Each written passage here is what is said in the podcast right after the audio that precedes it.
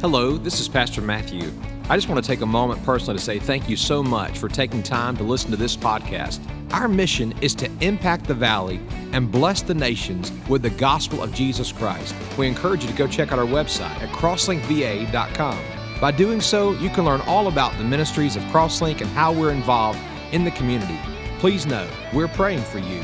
God bless you.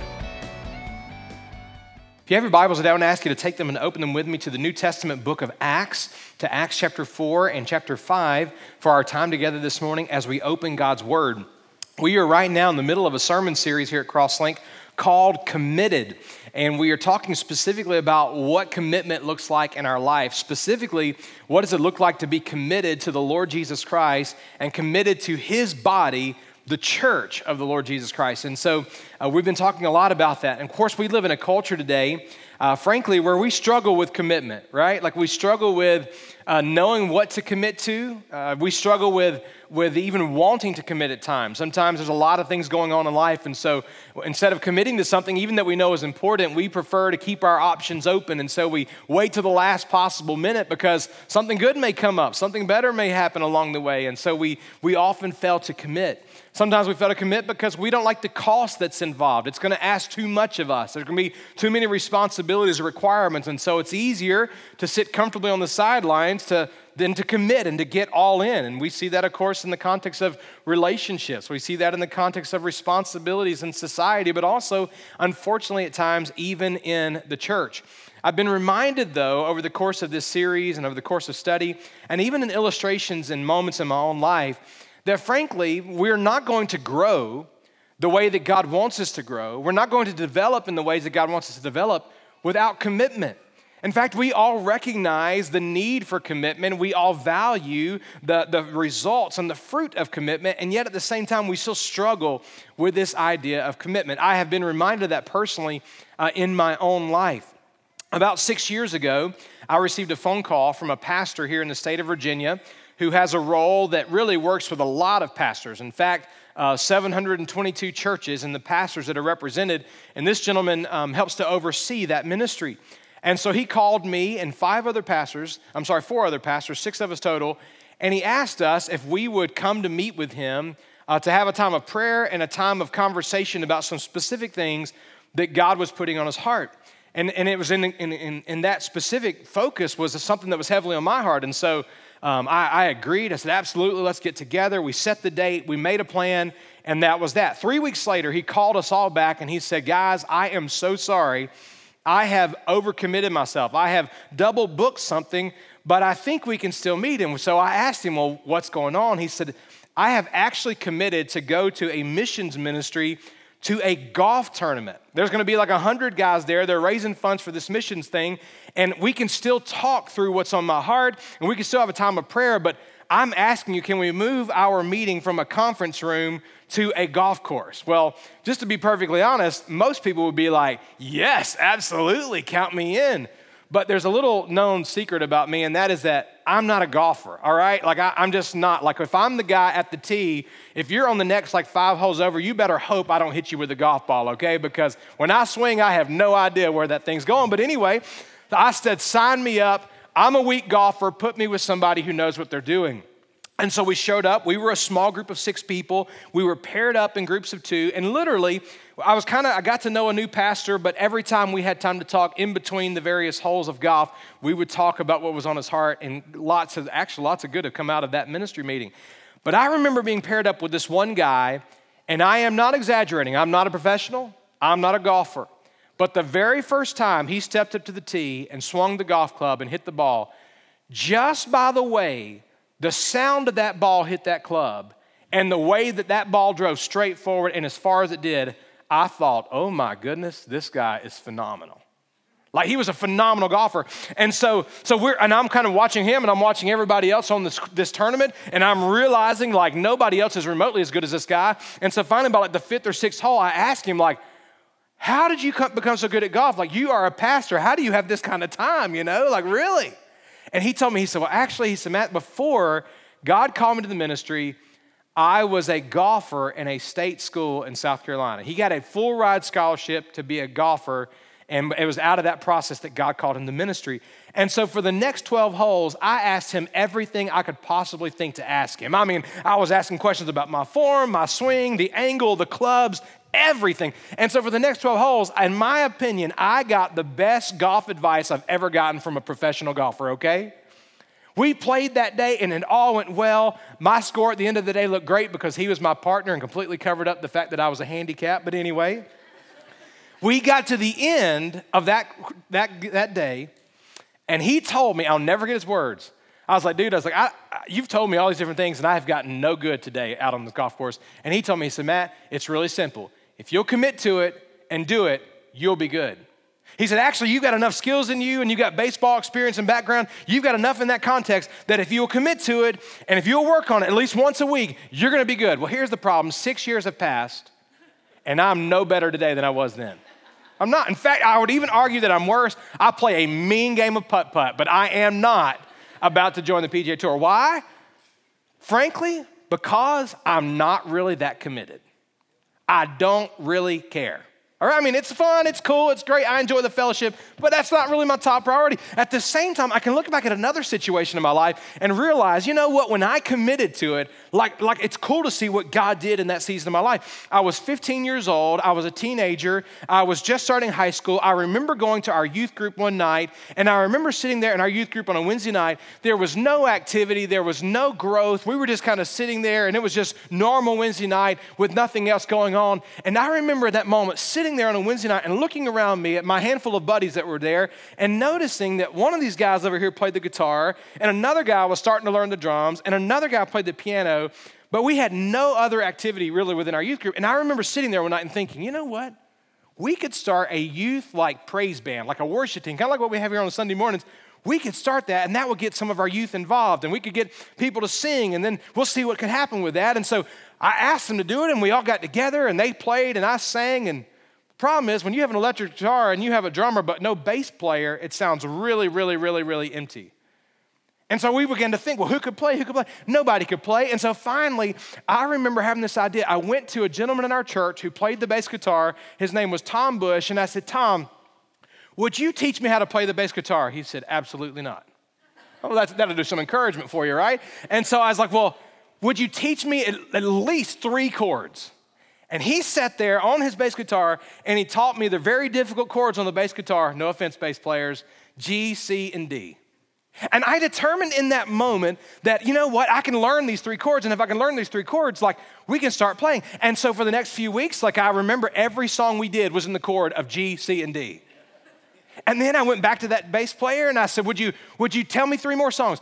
And over the next six months, God allowed me literally to learn how to play the bass guitar so that we could lead worship. And in that context, our youth group, God began to bless and He began to grow. And then we began to lead at times in the adult worship service, and at times we'd go to other churches. And God did some really cool things in that. What's the difference in those two situations?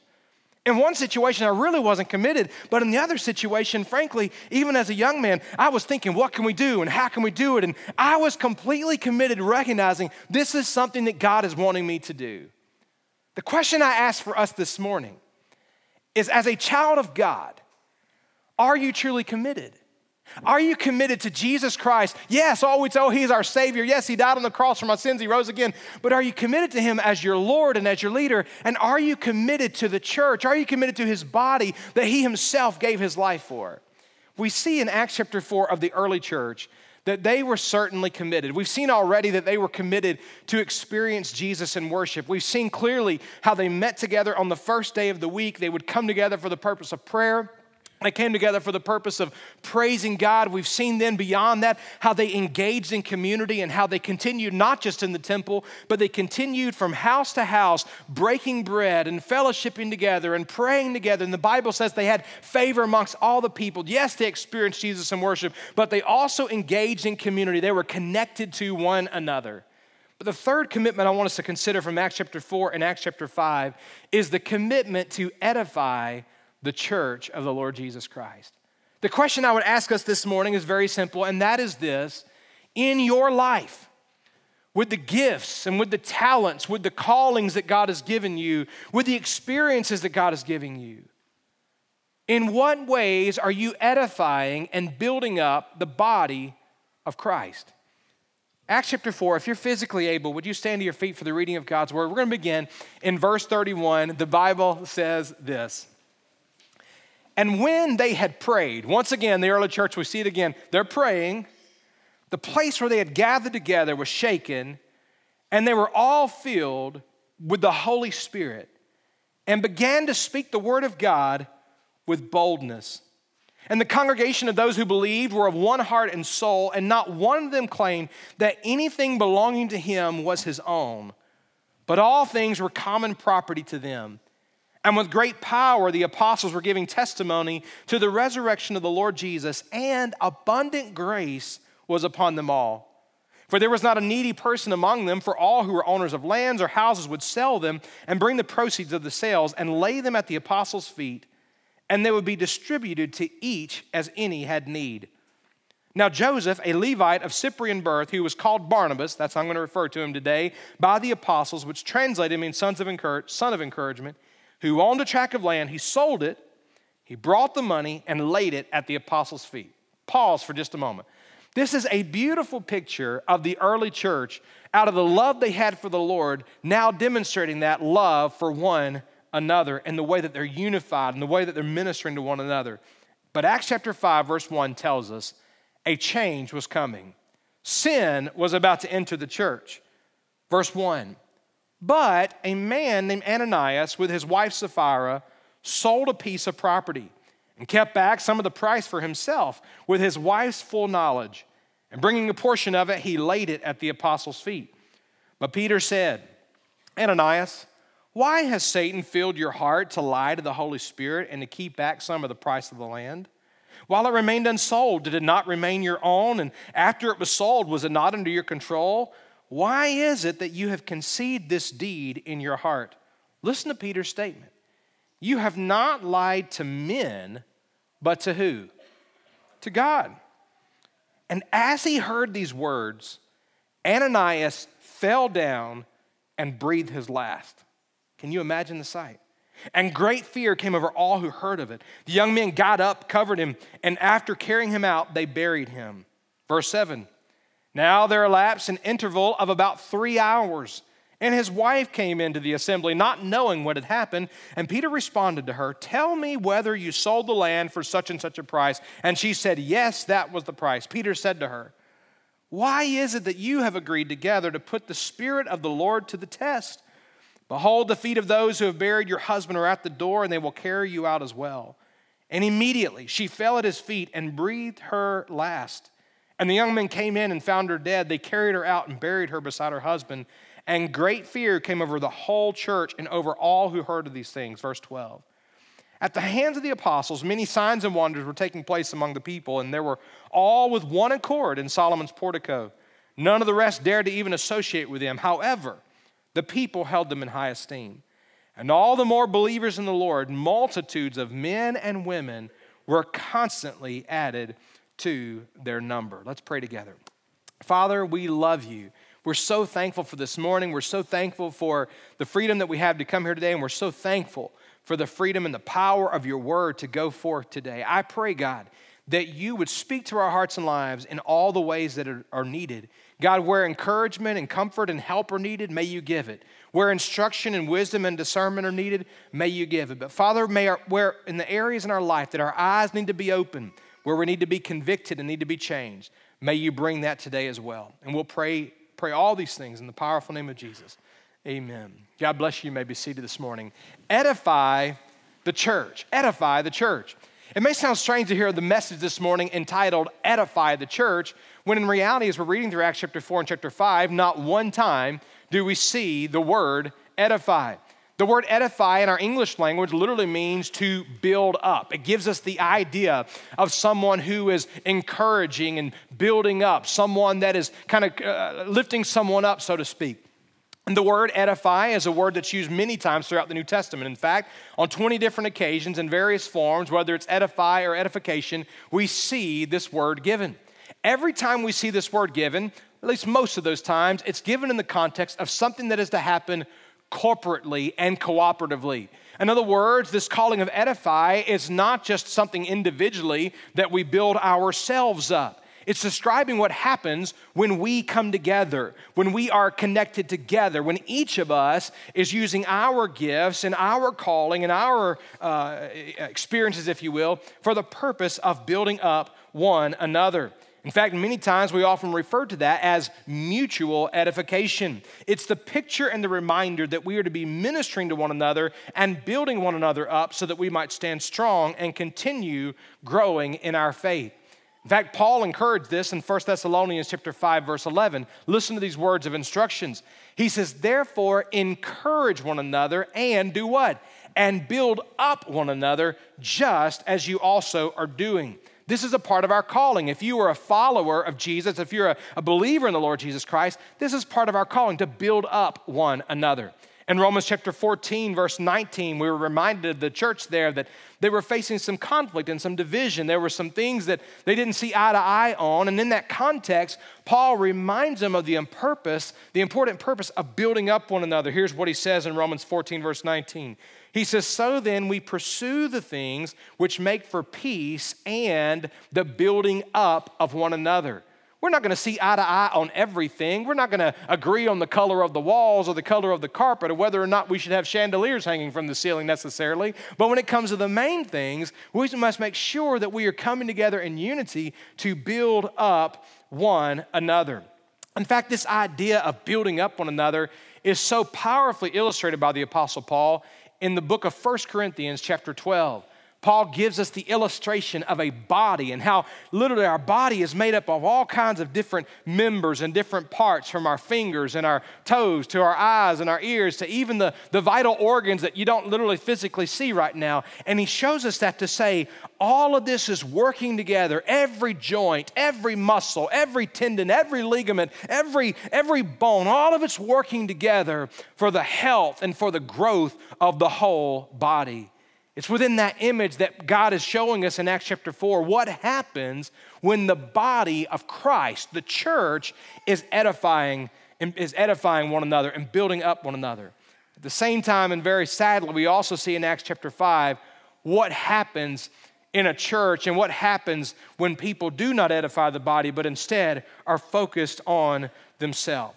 God wants us, church, to be a group of people, a body of believers who've been born again, we've been saved by the Lord Jesus Christ, who is committed to building up one another. And if you agree with that, would you say amen? If you do agree with that, I want to encourage you today to focus with me on God's word. If you don't agree with that today, I want to encourage you to focus with me on God's word. What does God's word say about this early church and, and what do we see even as a warning in Acts chapter 5? I think there's two primary points from the text that we've read this morning, and I think that in that, I believe in that, that God will speak to us today. Number one, I want you to consider this morning the evidence of a spirit filled life. The evidence of a spirit filled life. The Bible tells us in Ephesians chapter 5, verse 18, that we are not to be drunk with wine, but we are to be filled with the Holy Spirit of God. In fact, the context of that command is that we are to be being filled, that is an ongoing process as we humble ourselves and surrender to the Lord, and the Holy Spirit uh, fills us and takes control in our life. In Ephesians chapter 4, the Bible tells us in verse 31, the last, the last verse of that previous passage, and the first that we've read today, that the Holy Spirit came and filled the believers that were gathered together.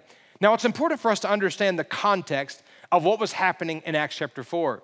Many of you were here a few weeks ago. We began reading in Acts chapter 2 of the day of Pentecost when Peter preached, and the Holy Spirit, of course, was there, and, and God was working and moving in a powerful way. That day, 3,000 souls were saved. People were baptized, lives were transformed, and lives were changed. And they began to meet from then house to house. They devoted themselves to the uh, apostles' teaching, to fellowship, to the breaking of bread and to prayer. God was working incredibly. In Acts chapter 3, the church begins to face its first opposition, its first satanic attack. It took place as Peter and John were walking into the temple that day. The Bible says there was a lame man outside the temple and he was begging for alms. He's asking for money. He's asking for help and asking for assistance.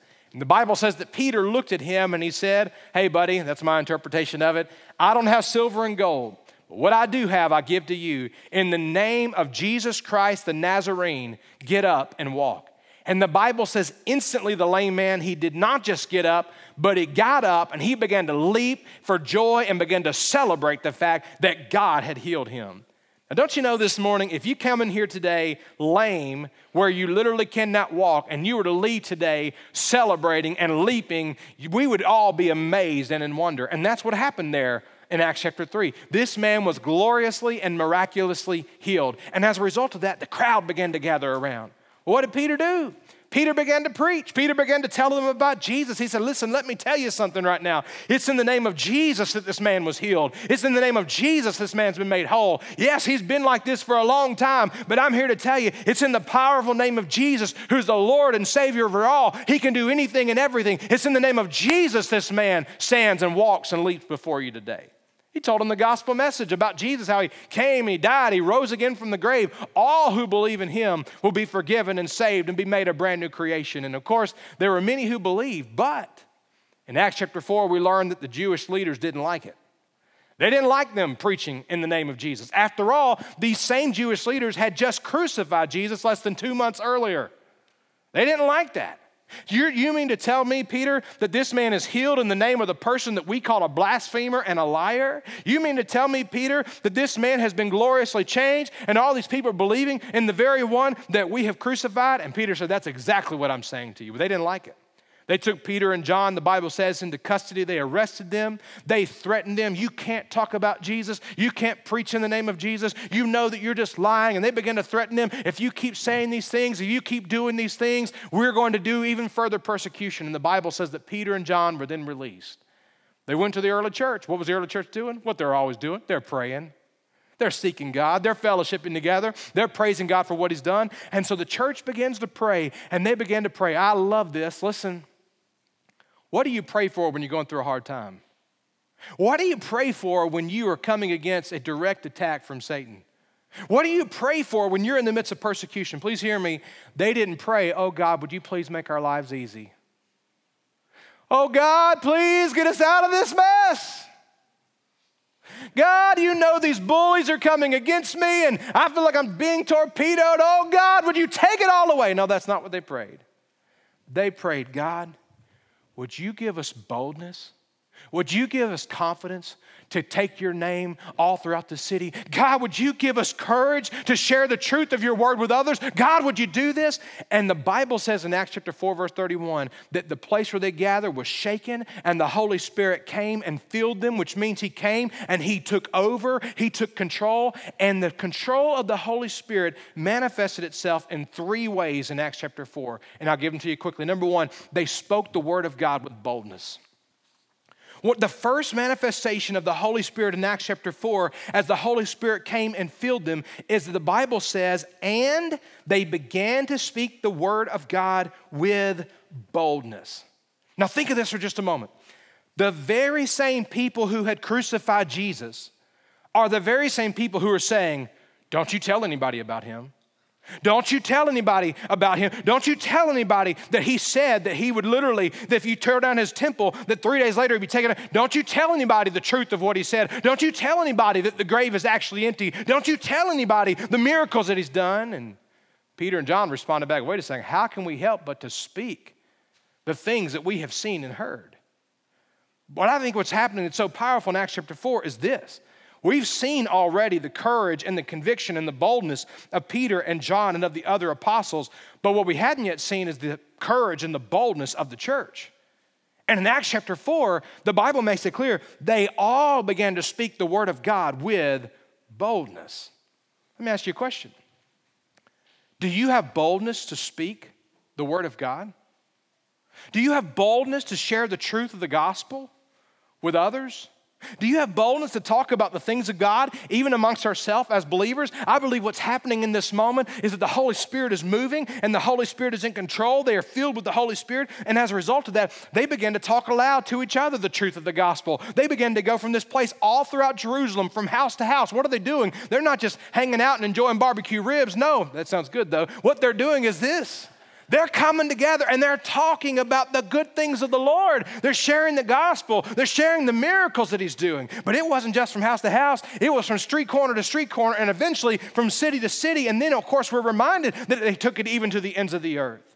So, Pastor, what are you saying? I am saying that when the Holy Spirit of God fills the life of the believer, when the Holy Spirit of God fills the church, one of the greatest evidences is the way that there is a boldness and a conviction to make the gospel known to those around us. My hope and prayer for us as a church is that we will not just be a group of people that come together, that we won't just have a banner and a title for our name, but that we will be a lighthouse set upon a hill for which literally with boldness and with conviction we're able to stand and proclaim the truth of the Word of God.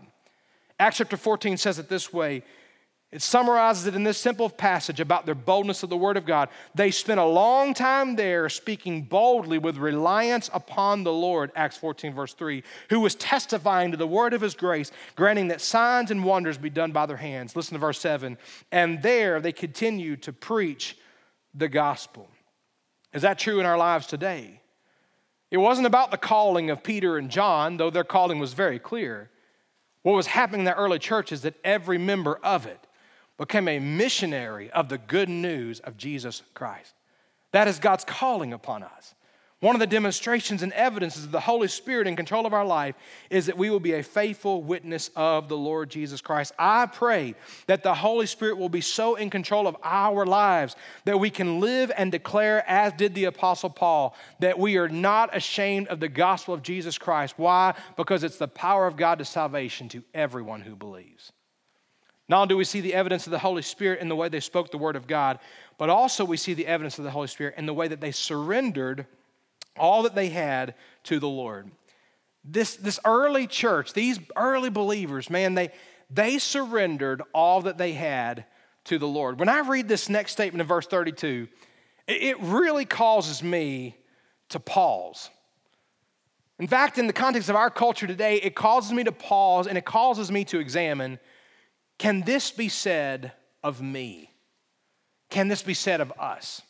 Listen to what the Bible says in verse 32. The congregation, now the scripture says here, and, which reminds us then that all of this is a part of the structure. Now that the Holy Spirit has come and the Holy Spirit has filled them and the Holy Spirit is in control, everything that follows in Acts chapter 4 is simply the outward working. It's the evidence, it's the result of what happens when the Holy Spirit's in control. They speak the word of God, word of God with boldness and the congregation of those who believed were of one heart and soul, and not one of them claimed that anything belonging to him was his own, but all things were common property to them. They spoke the word of God with boldness, but they also did something else, and that is they surrendered all that they had to the Lord.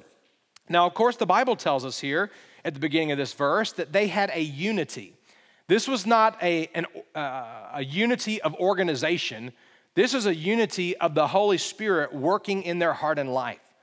This is not because the, the apostles were saying, well, you got to feel this way, act this way, do this. No, this is the Holy Spirit of God unifying them in the body of Christ. Acts chapter 2, we saw last week that those who believed were gathered together and they had all things in common. And we see once again in chapter 4, verse 32, that the congregation of those who believed were of one heart and of one soul. They were completely unified. Just like Jesus prayed in John 17, he prayed, Father, may they be one as you and I are one. Father, I don't pray that you take them out of the world that's broken and flawed and sinful and in need of salvation. Lord, I'm, I know you've called them to it. There's a purpose for them, but I pray that they will be unified and one, just like you and I are one. And we see that happening in the life of the early church. They're completely unified. But not only that, the Bible tells us another statement in verse 32 so much was their unity that not one of them claimed that anything belonging to him was his own. In other words, everything in their life that they would have had the temptation to say is mine, they didn't. In fact, I think the scripture is pointing to us here a simple reality that they recognize everything that was theirs was really God's. God had given it to them, God had entrusted it to them, and as a result, they were merely stewards of it. It wasn't about their own rights. It wasn't about their own privileges. It wasn't about their own position or their own possessions. No, it was ultimately saying, This is God's. And as a result, whatever God desires of it, He can have. And so, literally, they lived their life with the idea of having open hands. That every penny, that every possession, whatever it is that God entrusted to them, was not their own, but ultimately it was God's. Now, I have to be honest with you this morning as I was thinking about that statement that none of them claimed that what they had was their own. I was thinking about how different that is than, than toddlers. All right. Anybody been around a toddler lately? Yeah, maybe you've got toddlers in your home, toddlers who are grandkids. Maybe you've got a niece or a nephew, or maybe you serve in our children's ministry, and you're like, absolutely. Toddlers have, they often use the original bad four-letter word, and that word is mine right? Toddlers have a way of saying that word mine on a regular basis. And so I was listening to a podcast the other day, and someone was talking about how, how easy it is for us in our culture to be focused on mine. And they, they shared something that I had heard a long time ago, and I thought I'd share with you. But they called it the property laws of a toddler. Uh, maybe you'll get a kick out of this. I did. Maybe it's because uh, I could relate to it in some ways. But the property laws of a toddler go like this Number one, if I like it, it's mine. Number two, if it's in my hand, it's mine. Number four, if I had it a little while ago, it's mine. Number five, if it's mine, it must never appear to be yours in any way. Number six, if I'm building something like Legos, for example, all of the pieces are automatically mine.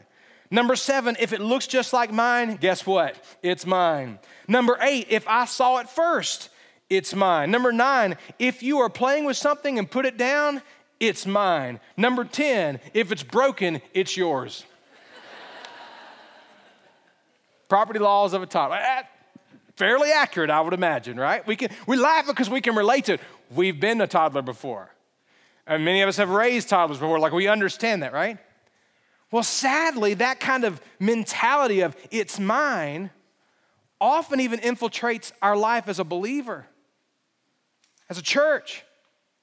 But God, it's, it's mine. God, it's, it's mine. It's, it's all these different things. So I'm wondering, like, what would this Acts 4 early church mentality look like today? Like, what would it look like today if literally, if everything that God entrusted to us, we held with open hands and we said, God, it's not mine, it's yours? Like, what would that literally look like? Uh, like, for example, instead of us focusing on my vehicle and my car and, and my you know, sweet ride or whatever, what would it look like if we looked at our vehicle and said, No, God, it's yours? What would you have me to do with it? How would you have me to bring glory to you through? How, what would be the purpose you could accomplish through this vehicle? What, what would that look like? In fact, I was reminded of that this past Friday. Normally, throughout the week, um, as the Lord allows time, I will call the guests who visit Crosslink from the previous Sunday. And sometimes I only get an answer machine, but sometimes we have great conversations and are able to pray together. And this past Friday, for example, I called someone who had visited here. Literally, this was this individual's second time here. And so I, I, just called. I didn't know this person. It was, to, just a name on a card. I didn't meet them when they came the first time. We began to talk, and the individual, the lady, began to ask questions about the church, and, and we talked about those things for a while. And, and, I, and she's not from this area, but she's going to be in this area until the end of the year. And, and in the process of being here, she said, she's a pastor. She said, as you were preaching and as you were sharing, like I was completely in agreement. Like God is there's some things in my life that God's wanted to do. And so she asked me, she said, Listen, I'm retired she said, God's blessed me, her exact words, God's blessed me with a, with a, like a, a nice vehicle. It's easy to get in and out of. And I was thinking after your message on Sunday, is there any way I could use my vehicle for the Lord? Now, here's the deal I didn't preach about that last Sunday. Not one time did I preach and say, you know what, if you got a vehicle, use your. No, that's not what I said. But the Holy Spirit was working in her heart. And so she specifically asked me, she said, Do you know of any uh, senior saints in the church, senior citizens in the church or any individuals who are handicapped who could potentially need help getting to and from doctor's appointments?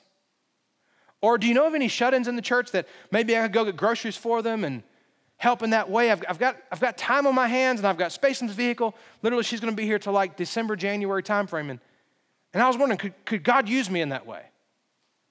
You know what she was saying? What she, this is a guest at Crosslink. You know what she was articulating? She was articulating the reality that she recognizes that God has given her her time and she's given her her various skills. And God, in this context, has literally given her a vehicle. And she's, in essence, saying, It's not mine, it's the Lord's. How might I use it for the Lord? What would it look like if we looked at our house and we said, Oh, well, this is my house and I work hard for it and I earn it and I pay for it every day week with the mortgage, mortgage or whatever? Like, what would it look like instead of saying it's mine and said, You know what? This is God's? How would God have me to open these doors to, to reach my neighbors? How would God have me to open the doors to bring other believers in and practice hospitality? Like, what would it truly look like if we had this idea and this mindset, this action of the early church? One of the evidences of the Holy Spirit, not only did they speak the word of God with boldness, but they surrendered all they had to the Lord. Third thing. A third evidence of the Holy Spirit's working in their life in Acts chapter 4 is that not only did they surrender all that they had to the Lord, but thirdly, they served one another with gladness. They served one another with gladness. If you're still with me right now, would you say, all right? They served the Lord with gladness. Now, now, now think of this for just a moment. We see this very practically in this text in the way that many of the people showed generosity. But I will be clear to say, while we are all called to generosity, there are many other ways in which we can serve of using our talents and our gifts and our skills. Here's the simple reality the simple reality is they were in relationship with each other. And because they were in relationship with each other, they began to be aware of the needs within the body. And then they, instead of turning a blind eye, they jumped in, they jumped in and they got involved and they did what they could for the glory of God and for the good of others. Verse 34 through 35 says this For there was not a needy person among them. For all whose feet and of land or houses would sell them and bring the proceeds of the sales and lay them at the apostles' feet, and they would be distributed to each as any had need. Now, largely, we're seeing this in this passage in the context of generosity, but there are many other ways to demonstrate that the early church, in this moment, they're serving one another with gladness. Literally, as needs came up within the body, as needs came up in the context of the church, and many of those needs are very practical and very simple and at times even financial, what was happening in this moment is that people who had land or houses or possessions, people had these things, literally, they were selling them and they were bringing the proceeds. Why? Because they weren't focused on themselves, they weren't focused on their rights. It wasn't about their privileges, it wasn't about their possession. No, they brought these things and they gave them, the Bible says, they laid at the apostles' feet. Why? Because they wanted the needs to be met, they wanted the church to be edified, they wanted the body of Christ to be built up, they wanted the church to be what God wanted her to be. So they're serving one another. Philippians chapter 2, verses 3 through 4 encourages that. It says literally, do nothing from selfishness or empty conceit, but with humility of mind, regard one another as more important than yourselves. Do not merely look out for your own personal interests, but also for the interests of others. That's what they're doing. They're looking out for one another. The question then causes me to pause and ask Am I? Am I serving others in the body of Christ? Am I looking with open eyes at their needs and am I willing to do whatever it would take to glorify God and to build up and to encourage and to meet the need of my brother or my sister? Or do I excuse why I shouldn't? Oh, somebody else can do that. Surely someone else is more qualified. Surely someone else can meet this task. And I, I, I can come up with a million reasons of why not me. And the reality, though, is that when God puts it before us, when God makes us aware, that awareness is often His invitation to get involved and to do what He's put before us to do. Question I wonder in this moment then is where did they get this? Where, where did they get this idea? Because the Bible makes it clear that the apostles weren't demanding this of them. Peter and John didn't come back and say, All right, guys, now we need to meet one another. That's not what he said.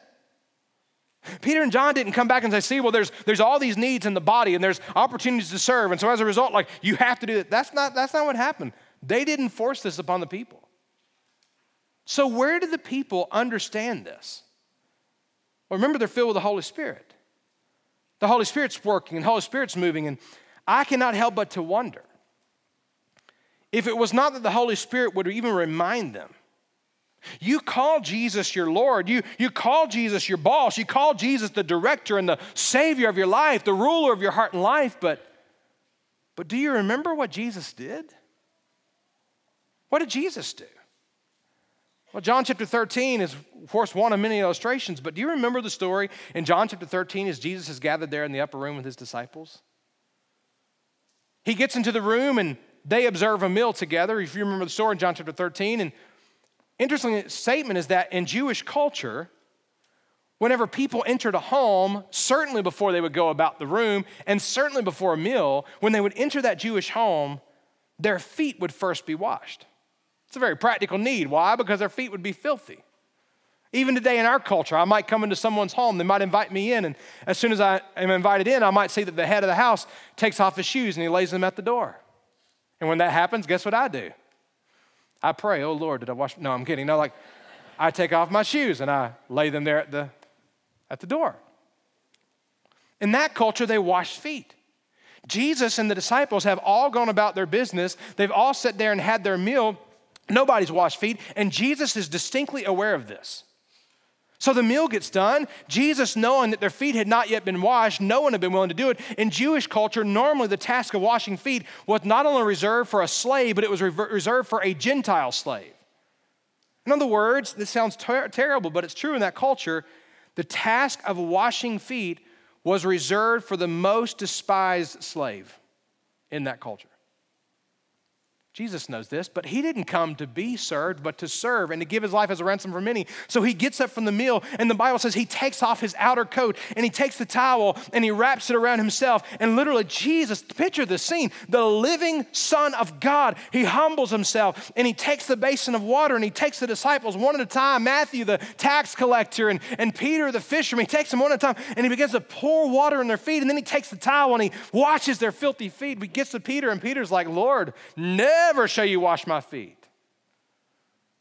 Never shall you have this humbling, humiliating act on my behalf. Never shall you do this. And of course, Jesus had to teach him and to confront him in some ways. Jesus washed all their feet. And then he backs away. John 13, verse 13 through 30, 15 says this He said to them, You call me teacher and Lord, for so I am. If I then, your Lord and your teacher, if I then, your Lord and your teacher, wash your feet, you also ought to wash one another's feet. For I gave you an example that you should do as I do to you. So, Pastor, what was Jesus saying? Jesus was showing us the importance not only of recognizing the needs, but of being faithful and humble and being willing to meet that need.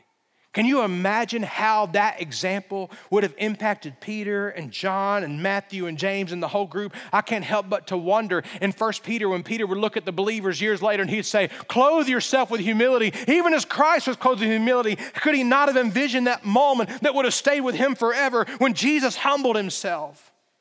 That simple reality of how Jesus put the needs of them before his own is a powerful reminder to me that he was not worried about his position. He was not worried about his title. He was not worried about his place. He wasn't even worried about the suffering that was to come in that moment. His focus was on doing the will of the Father and serving and meeting the needs of those that were following him. May God help us in the same way to recognize that we have a calling, we have gifts, we have responsibilities, that we each can do our part in edifying and meeting the need and building up and encouraging others in the body of Christ. Please understand this morning when it comes to serving the Lord, it is our invitation. What a privilege it is in serving God. What a privilege it is at times when God might use us to meet the need. What a privilege it is to recognize that we're literally partnering with God. We're becoming the hands and feet of Jesus. We're doing what He's called us to do to build up the body of Christ. I want you to hear loud and clear from me, friend, when it comes to Crosslink and what God's doing, it is amazing to see how God has been working here. Amen. It has been so amazing. We give Him the glory for it. It has been so encouraging to see how God has been working in so many different ways.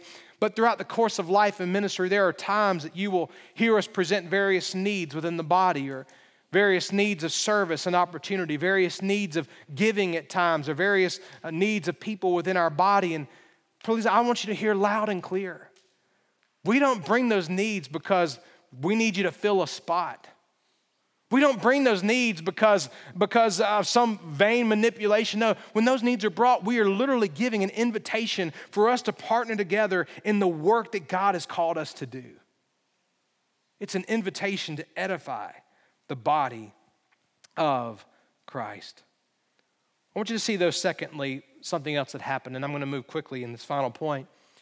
We see the evidence of a spirit filled life as they are speaking the word of God with boldness. They're surrendering all they had to the Lord. And then, of course, in this moment, they are serving one another with gladness. You don't hear one act of resentment, regret, oh, this burden. You know, you don't hear any of that.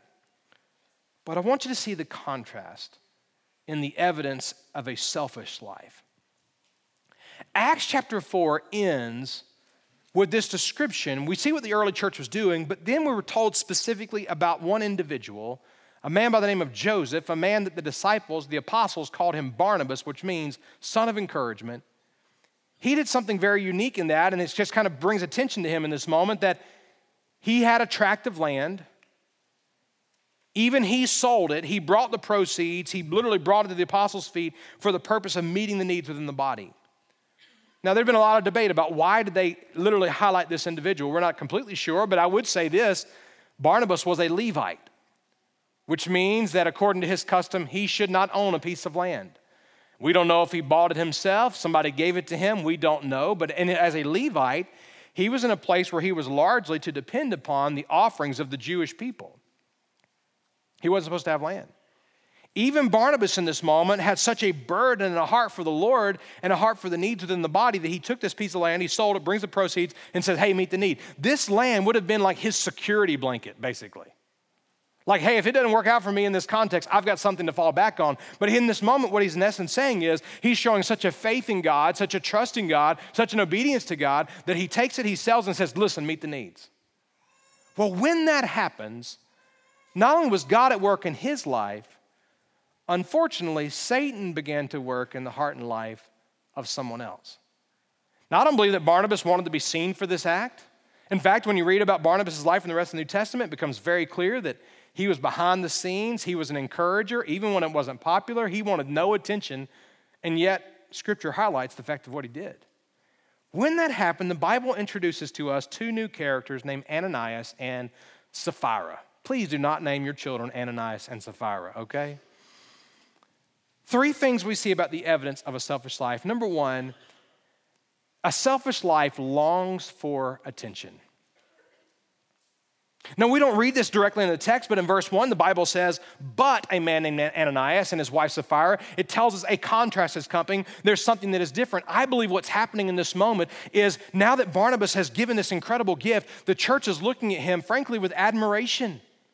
He's an encourager. He's a faithful part of the church. Now he is given sacrificially in this context. And I believe that the church is looking at him in some ways with a sense of admiration, a sense of appreciation. Uh, maybe he was recognized in some way, we're not sure. And yet there was a, a sense of respect and love for this man named Barnabas. And it seems, at least in that moment, that what is happening then is with Ananias and Sapphira, that Satan is beginning to fill their heart and mind with all sorts of lies and temptations. Ananias, you can get that kind of attention. People will love you that way. They'll look up to you that way. Oh, look at how your respect will grow here in the church, Ananias. Even the apostles will treat you better, Ananias. Everyone will love you for your act of sacrifice. In other words, I believe that the lies and the temptations Satan brought fed a heart of pride. Reminded the Bible tells us in Proverbs chapter 8, verse 13, that pride and arrogance and the evil way, the perverted mouth, God says very strongly, I hate. Proverbs chapter 6, there are several things that the Bible says that God hates. The very first one is it's the pride of life. In this moment, I believe Ananias and Sapphira, frankly, were full of themselves. And frankly, he wanted to be accepted and he wanted to be approved and he wanted to be loved and appreciated and admired. And so this temptation this selfishness, this selfish life, was longing for attention. Notice in the scripture, God never told Ananias to sell the land. God never told Ananias what to do with the funds. God never told Ananias what to do, but instead, Ananias in that moment began to have all these thoughts in his mind. You know what? I got this piece of land. I don't really need it. You know what? If I sell it and do this, then I will get the same type of response that Barnabas has gotten. He longed for attention. The selfish life not only longs for attention, but it looks out for self. I longing for attention. Well, guess what you're going to do? You're going to do what works best for you. What's easiest for you? What gets you the best situation? The Bible tells us in verse 2 that Ananias with his wife Sapphira sold a piece of property and they kept back some of the price for himself with his wife's full knowledge. And bringing a portion of it, he laid it at the apostles' feet. In other words, it went something like this. The Bible tells us that they sold this piece of land. I don't know about you, but if you've ever had a piece of land or a house or something to sell that's a burden to you, you know that it's a time of celebration when you finally sell it. Anybody ever been there before? Sells it, but guess what? You get the impression here that he sold it for more than what he thought he was going to. It's a good deal. It's a good day when you make more money than you were anticipating making, and that's likely what happened. And so here's the deal. In this moment, remember, this is not God's plan or God's will. This is their plan. It's about their attention. It's about themselves. So they're looking out for themselves. And Ananias and Sapphira, they look and they say, wait a second, look how much money we got for this land. How much do you think we need to give to be respected and appreciated like Barnabas? How, how, how, what's the least we can do to have an appearance of blessing God? And how much can we keep to ourselves? I, I think in this moment, literally, Ananias is like, this is sweet. This is like, this is two birds with one stone. In this one moment, I can keep what I want and I can give over here and be appreciated and respected for it. How awesome is that? God, thank you for your blessings. It's kind of the way he's viewing this thing. Why? Because the selfish life it not only is looking for attention, but it looks out for self. I want to remind us this morning that when it comes especially to our giving, Jesus said it this way in Matthew chapter 6, verses 1 through 4. He says, Beware of practicing your righteousness before men to be noticed by them. Otherwise, you have no reward with your Father who's in heaven. So when you give to the poor, don't sound the trumpet before you, as the hypocrites do in the synagogues and in the streets, so that they may be honored by men. For truly I say to you, they have their reward in full. But when you give to the poor, don't let your left hand even know what your right hand is doing, so that your giving will be in secret. And your Father who sees what is done in secret will reward you. So, hey, this is awesome. We can do what we want to do. We can do what's best for us because, frankly, they didn't say this, but with their actions, they were saying, We're not doing this for the Lord. We're not doing this for His church. We're not even doing this for the good of our brothers and sisters in Christ. We're really doing it for ourselves. Sadly, their actions would mimic the words of a country song. It was all about me, it was all about my, it was about number one, oh my, oh my. What I think, what I like, what I want, what I know, what I see. And that was what was in Ananias' heart and life. That's what's in the heart and life of many believers here today. And so ultimately leads to a final thing, and that is that this selfish living leads to further sin. Hang with me for just a moment. It leads to further sin. So, they hold to themselves what they want. They figure out what little they need to bring to have this acceptance from the church, so to speak, and this admiration. And then Ananias goes to the church. He goes, and the Bible tells us very, very clearly that he went, he brought it to Peter, he brought it to the apostles' feet, and he says, Here's, here's the gift. Uh, and he tells them the story. And I think he's building this thing up. Hey, God told me to sell this piece of land, and, and God showed his favor. God gave us more money than, than we anticipated. And here it is. It's all right here. This is what God wanted me to do. I'm being obedient. And I think in that moment, Ananias, he expected to hear Peter commend him. Oh, Ananias, God bless you, my brother. Well done, good and faithful servant. I think that Ananias expected the entire church to celebrate and applaud him. Wow, wow, what an incredible act of service and generosity. That's what he expected. But instead, Peter, filled with the Holy Spirit, discerned and knew exactly what was going on. Peter asked in verse 3 Ananias, why has Satan filled your heart to lie to the Holy Spirit and to keep back some of the price of the land. While it remained unsold, did it not remain your own? After it was sold, was it not under your control? Why is it that you have conceived this deed in your heart? What does he conclude? You have not lied to men, but you've lied to who? God. Why? Why? Ananias, this whole situation has not been about God. Ananias, this whole situation has not been about the church. Ananias, why have you lied to God? This whole thing is about you. Why have you put on this mask and this fake religious hypocrisy? Why have you acted a certain way to get the approval of man when God is looking at the heart, Ananias? God knows that you're lying. He knows that you're trying to look a certain way. He knows that you're doing this for the approval of man. God is looking at the why have you accepted this lie against God? Those are the last words that Ananias would hear. For the Bible says that he fell to the ground and breathed his last.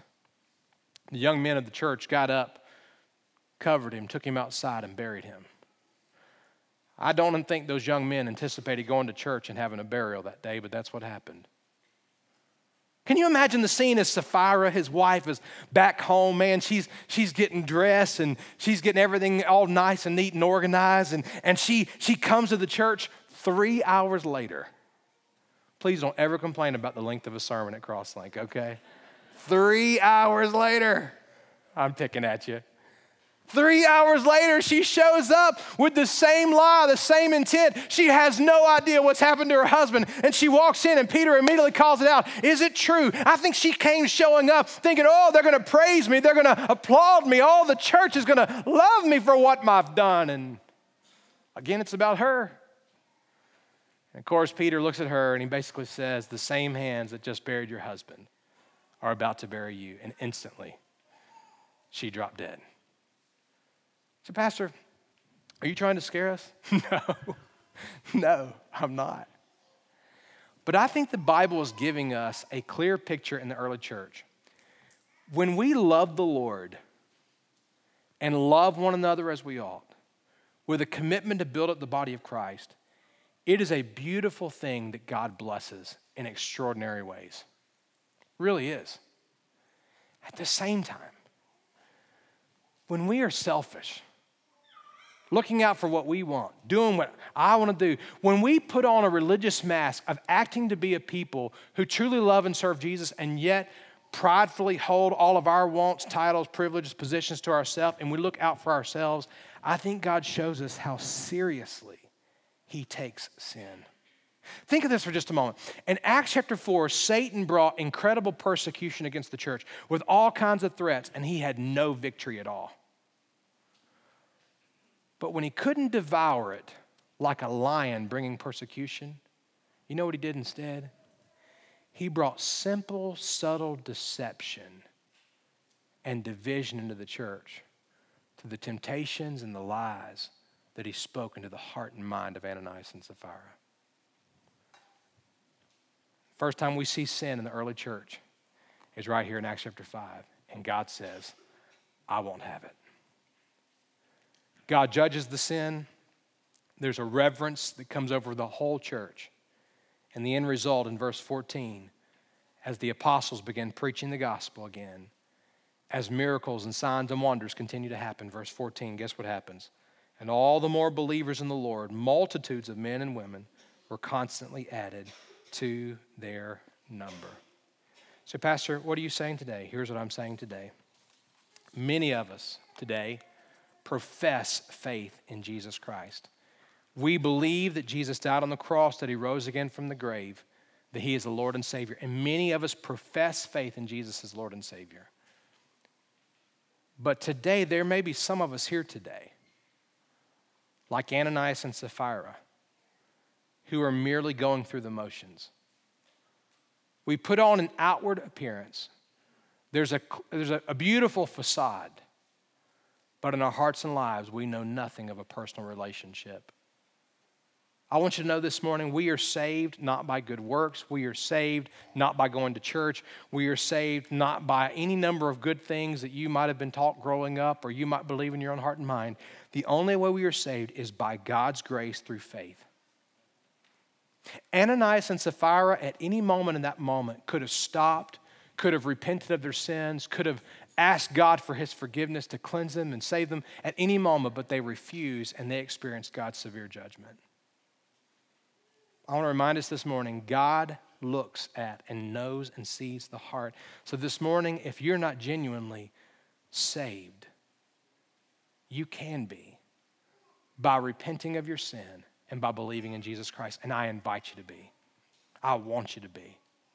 You don't have to live a lie any longer. But secondly, if you're here today and you know without a doubt that Jesus Christ is your Lord and Savior, I simply want to ask you, how are you edifying and building up the body of Christ? It's been a long time since Acts chapter 4 to now where we live in 2019.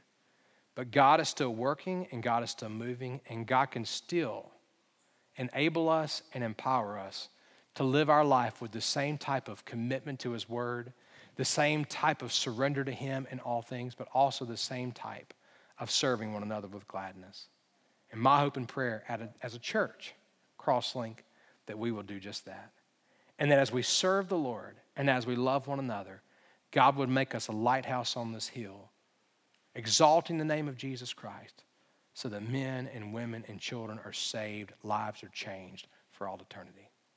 Let's pray together. Father, we love you, we praise you, we thank you for what you're doing in our lives.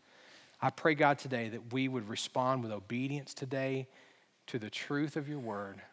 God, would you convict us right now?